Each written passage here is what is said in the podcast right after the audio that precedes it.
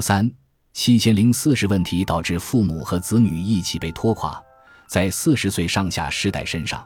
近来还产生了一个被称为7040的全新问题。这是之前仅在社会福祉咨询师中间谈及的问题，指的是年届70岁的父母与40来岁的子女共同生活的情况，父母和子女一起被拖垮的风险大大增加。当40岁上下世代正值20来岁，选择独身寄生族这种生活方式的时候，父母只有50来岁，尚在努力工作，因而有稳定的收入。然而20年光阴逝去，再来看看这样的家庭，工作不稳定，非正规就业者日益增多，子女的收入并不像他们20来岁所憧憬的那样逐年增加。另一方面，父母辈也都迎来退休，已经步入靠养老金度日的晚年生活了。前文曾经出场的山田昌宏教授指出，最近这20年，压向他们的种种危机被忽视了。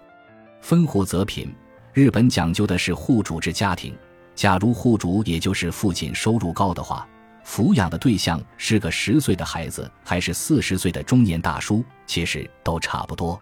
孩子当中工作好又是正式员工的都结婚离家了，换句话说，只剩下非正规就业的或者无业的孩子，他们蜷缩在父母的羽翼下，不得不和父母同住。当他们的父母去世后，撇下这些生活能力低下的孩子，他们将怎么样生活下去呢？我觉得沦落为社会最底层的可能性非常高。感谢您的收听，本集已经播讲完毕。喜欢请订阅专辑，关注主播，主页更多精彩内容等着你。